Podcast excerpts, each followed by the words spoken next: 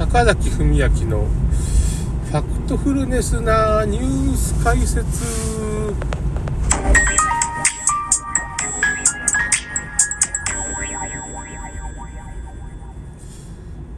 さて、今日朝早い、まだ4時41分ぐらいですかね。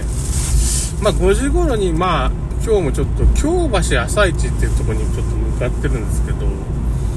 今日最終朝市ですね。牛すじカレーは食べれるかみたいな、7時頃から並んだらギリギリ助かるかなみたいな、牛すじカレー食べてから他のとこ行こうかなっていう感じもありますけどねちょっと今回ね、いや牛すじカレー80分かかるからやめとくかな、どうしようかな、並ぼうかなみたいな80分かかることが前回分かったんですよ。前回そういう動画をちょっと上げたんですけど、京橋朝市だと80分かかるんですね。他のとこ行くと、牛すじカレー、なんていうのか、そんなかからない。それでも30分ぐらい待たんといかんときありますけどね。最近ちょっと人が並ぶようになったから30分ぐらい待って食べれるっていうね、やっぱり人気になってきましたね。美山公園っていうところでも山公園が第2、第3日曜日、第1日曜日が京橋朝市。今日は12月29日はね、京橋朝市は特別開催みたいな感じですね。年末なんでね。それで確か正月は14日ぐらいかな、1月14日ちょっと遅い時期にやるんですよね。第2日曜日ぐらいになるんじゃないですかね、確かね。第1か第3か第2かなだと思うんですけど、だから宮本公園がまだずれると、ひ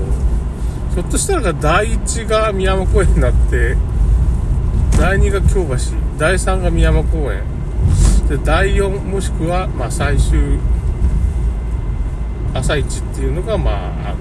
小島三泊市みたいな感じでね、毎週朝市あるんですよね、岡山県ね。岡山県朝市とか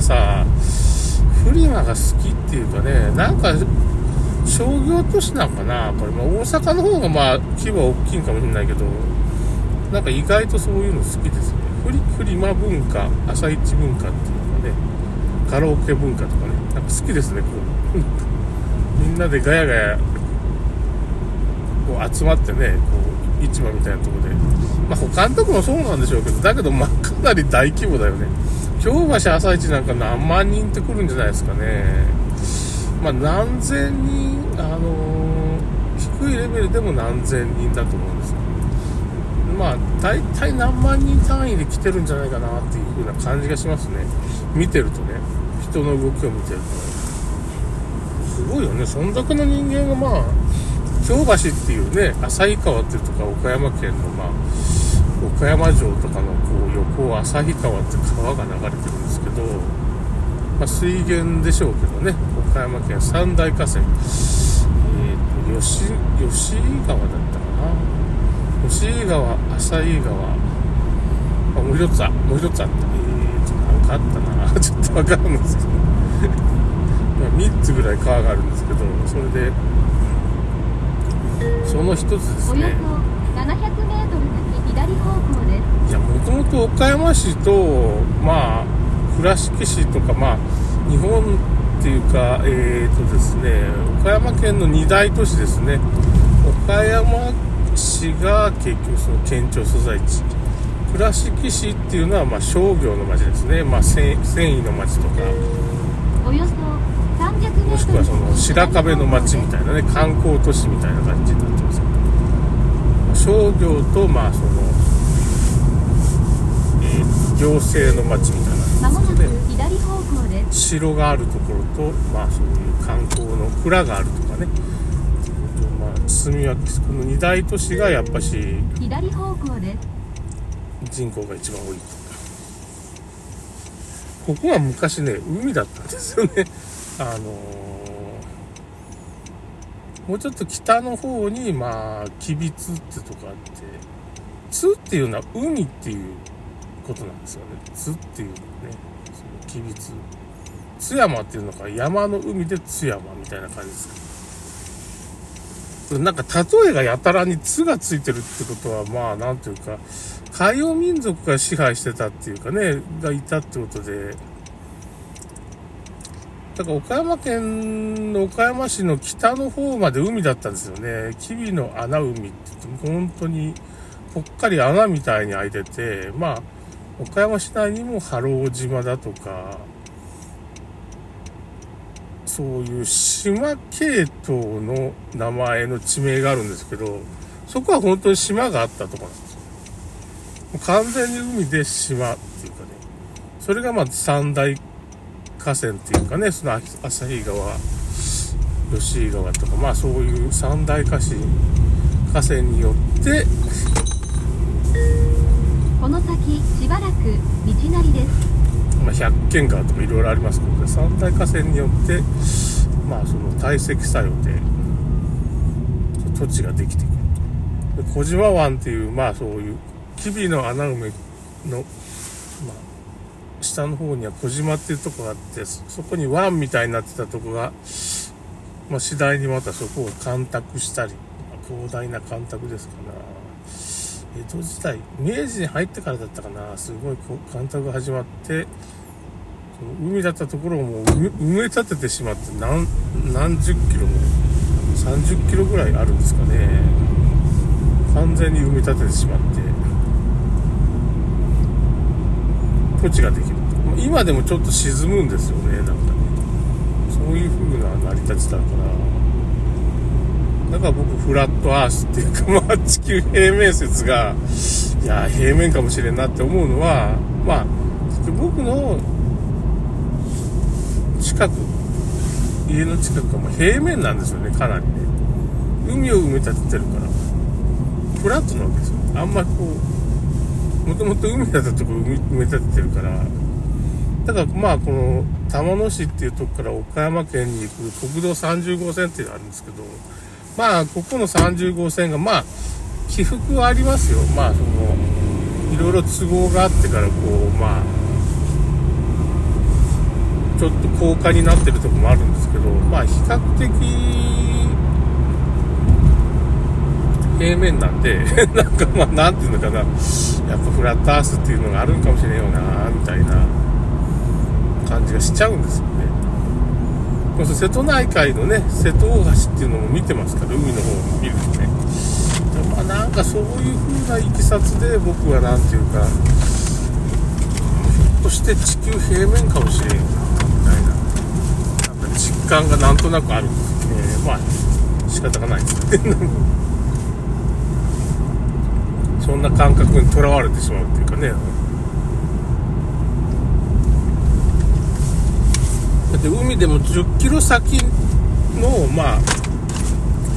10キロ先ぐらいからに、まあ、水平線があるんで、15キロ20キロ先の船の喫水線とかね、あんま見えちゃダメなんですよ。喫水線は隠れるはずなんですよね、湾曲してますからね。でそれがなんとなく見えちゃうっていうか、まあ厳密には、まあ、カメラみたいなのを、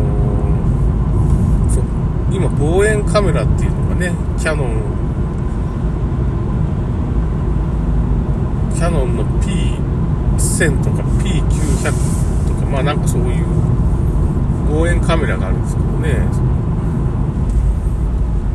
それで見るとまあ大体真実が分かってしまうっていうか、なんかフラットアーサーっていう人たちはそのカメラでまあ海を眺めると。そうすると10キロから先の向こう側の船の喫水線が見えちゃうってことで、あれって、要するにまあ物理的に僕らが言われてるその地球の湾曲率が嘘なんですよね。まあだから完全にそのフラットだっていう風に言い切れるかって言ったらちょっとわからん部分もまだもうちょっと先にあるんかもしれない、水平線がね。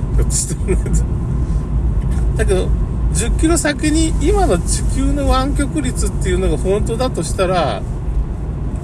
10キロ先ぐらいにから船がちょっとだんだん見えなくなっていかないといけないんですよ、湾曲してるからね。ところが10キロ先でも20キロ先でもまだフラットなわけですよ。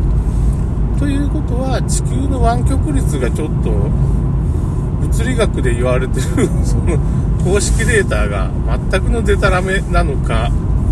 もしくは地球が全部フラットなのかっていう風な感じになっちゃうわけですよ。だから遠くだったらね、結局その消失点って言ってそれを望遠レンズで見たら見えちゃうんですよね。見えちゃいけないわけですよね。その地球が球体っていう今公式データから推測される地球の湾曲率を当てはめると、見えちゃいけないものがまあ普通に見えてると、その9万円というか10万円ぐらいするね、キャノン P1000 ですかね。まあそういう風などうしようかな、まあそのカメラ買おうかな、どうしようかな、買ってしまえば、ローン組んでから買ってしまえばいいんですけどねま